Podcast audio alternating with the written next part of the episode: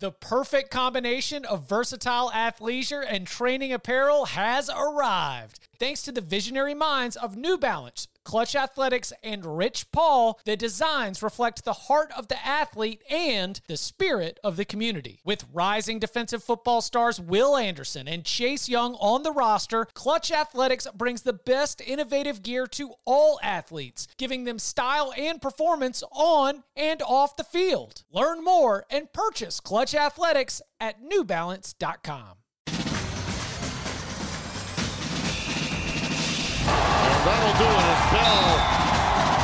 tagged and Washington wins for the seventh consecutive time in the 112th renewal of the Apple Cup.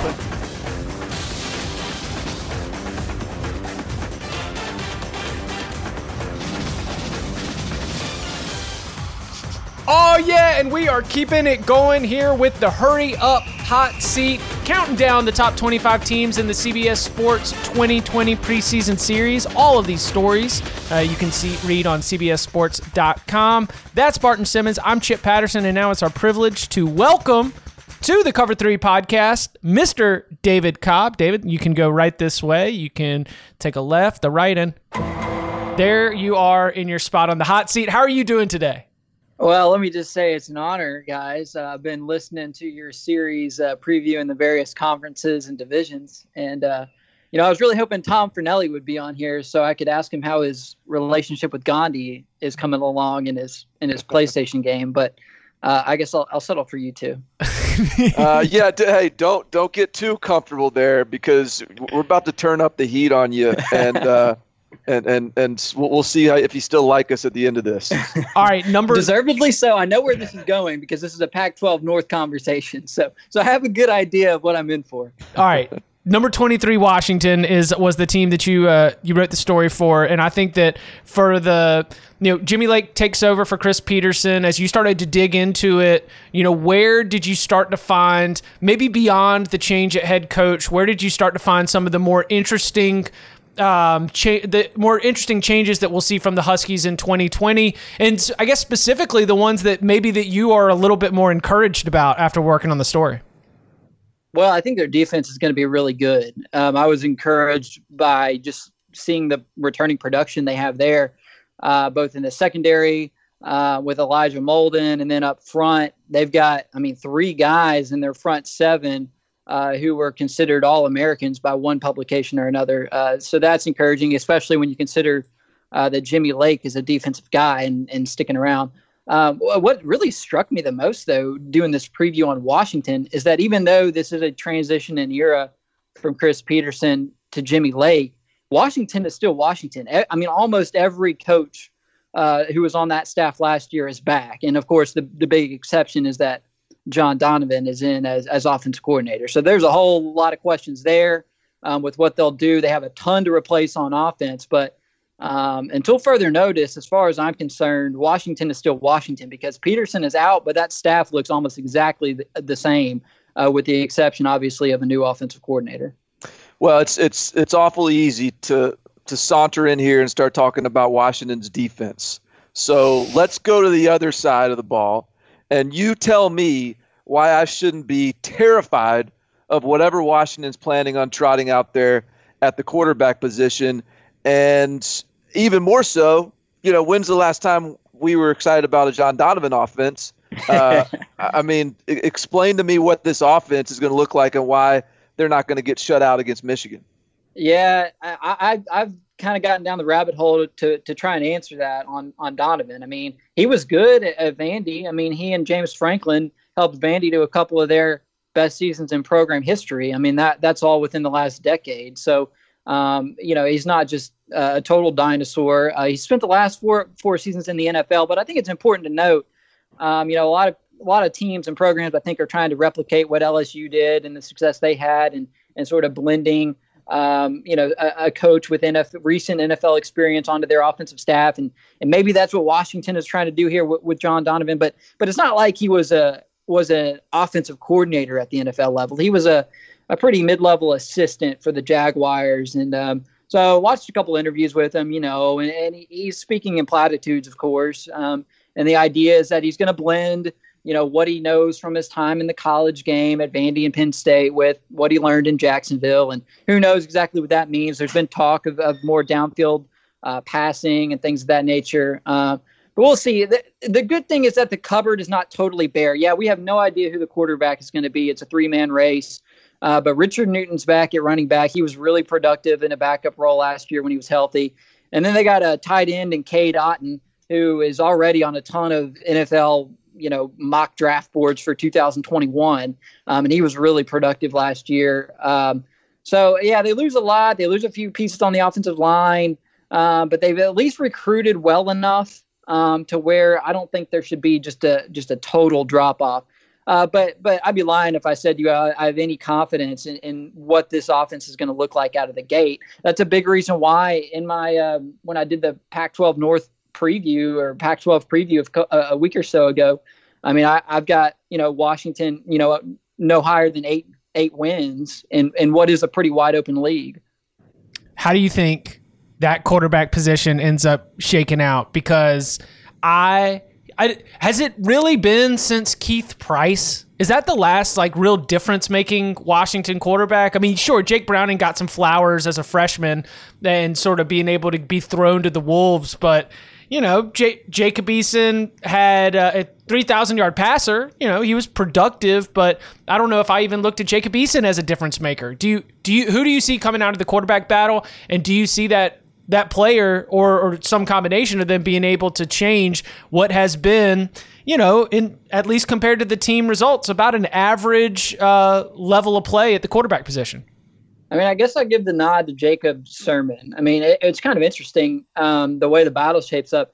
You've got uh, the a top ten pro style quarterback from the last three classes in the mix, and, and so Sirmon is the the longest tenured. He's thrown three passes in his college career, uh, and he's he's the the guy as a redshirt sophomore with the most experience. And then uh, he, he's got like serious prototypical size at, at like six five. Uh, so that's probably uh, an edge for him. And then uh, Dylan Morris is a redshirt freshman. Uh, he was number the number five pro style quarterback in the 2019 class. And then uh, the wild card, I guess, is Ethan Garbers. He's a he's a true freshman, the number four pro style quarterback in the this most recent class. I might have got my, my years mixed up there on some of those quarterbacks, but but anyway, they got three pro style quarterbacks. None of them have, have any relevant college football experience. So uh, I don't think it bodes well that that this battle won't really. I mean, let's let's just say that that college football starts when it's supposed to after a four to six week fall camp or preseason or what have you. I mean, I don't think it bodes well that they're breaking in a new offensive coordinator and a new quarterback uh, from a group of inexperienced candidates. I, I don't have much confidence in, in that situation. So let, us look at the schedule specifically and explain to me like what what what do you consider and look i mean we're we're not you're not writing about washington as a top five team so i'm not expecting you to rattle off a, an undefeated record but explain to me where your your optimism lies in terms of what this what this schedule can produce in terms of records and, maybe where the floor is. Uh yeah. So it's a tough schedule because for, for Jimmy Lake as the first time head coach, he starts out against Michigan. I mean, that, that, it's at home, so so that helps. But but that's that's brutal. I mean, that's one of the marquee games on the first weekend of, of the way college football is scheduled to happen right now. And uh, I mean, that's a that's a big time microscope that they're going to be under day one with a new offensive coordinator, a new quarterback, a ton of new starters on the offense.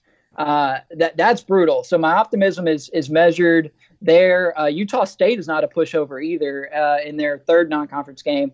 And then I think the schedule's tough. I mean, because they go to Oregon, to Utah, to Cal, to USC. I mean, those are four brutal road games in the Pac-12. Um, their home Pac-12 schedule, I think, is pretty favorable. I mean, I think they'll be able to handle Colorado, Arizona, Oregon State um, pretty easily. Probably Stanford too. Um, but uh, I mean, this is a hard schedule. I think. I mean, I don't know what you guys think, but I look at the schedule and I don't think that it it sets up very favorably for a first year coach.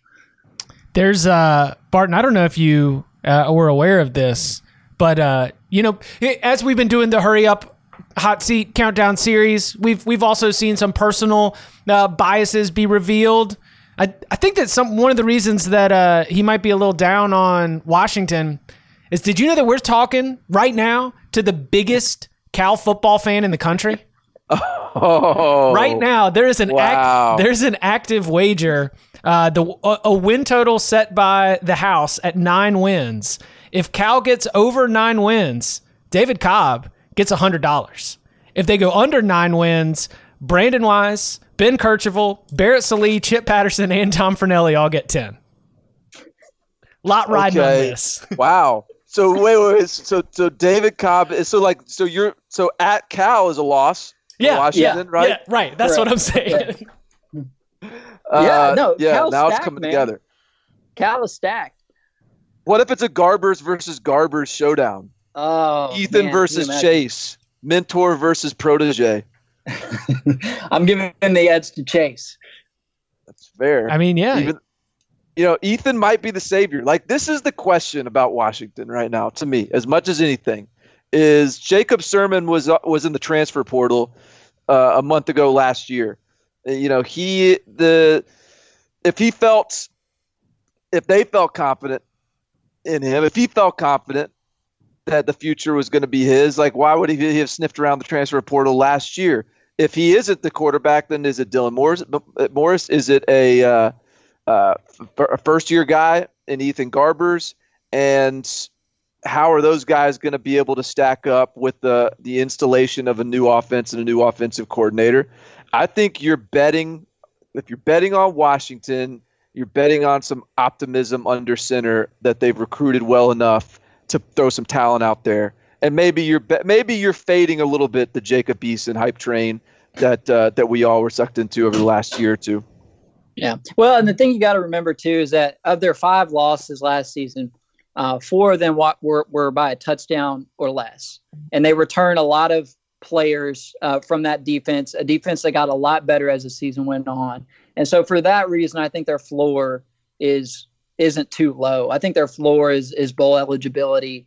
And I'm with you. Um, I think the Pac-12 North, in a lot of ways, could be decided by what team can get its offense going by October. Because I see uh, a lot of parallels between Washington and Oregon: new offense coordinator, new quarterback, Mhm. a lot of new offensive starters. And so I just think you know Washington has even more questions um, because we know what what Joe Moorhead uh, can bring. I think there's just more questions around John Donovan.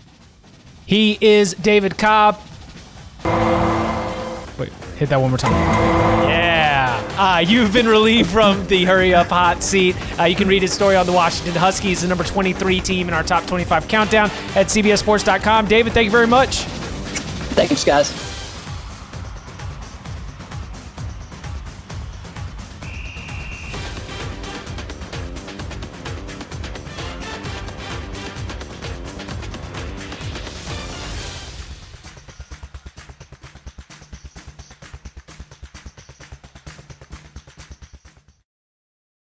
Paramount Plus and the National Park Foundation present A Mountain of Zen. This Earth Week, you can live stream seven national parks for seven days on Paramount Plus. Paramount Plus, official streaming partner of the National Park Foundation.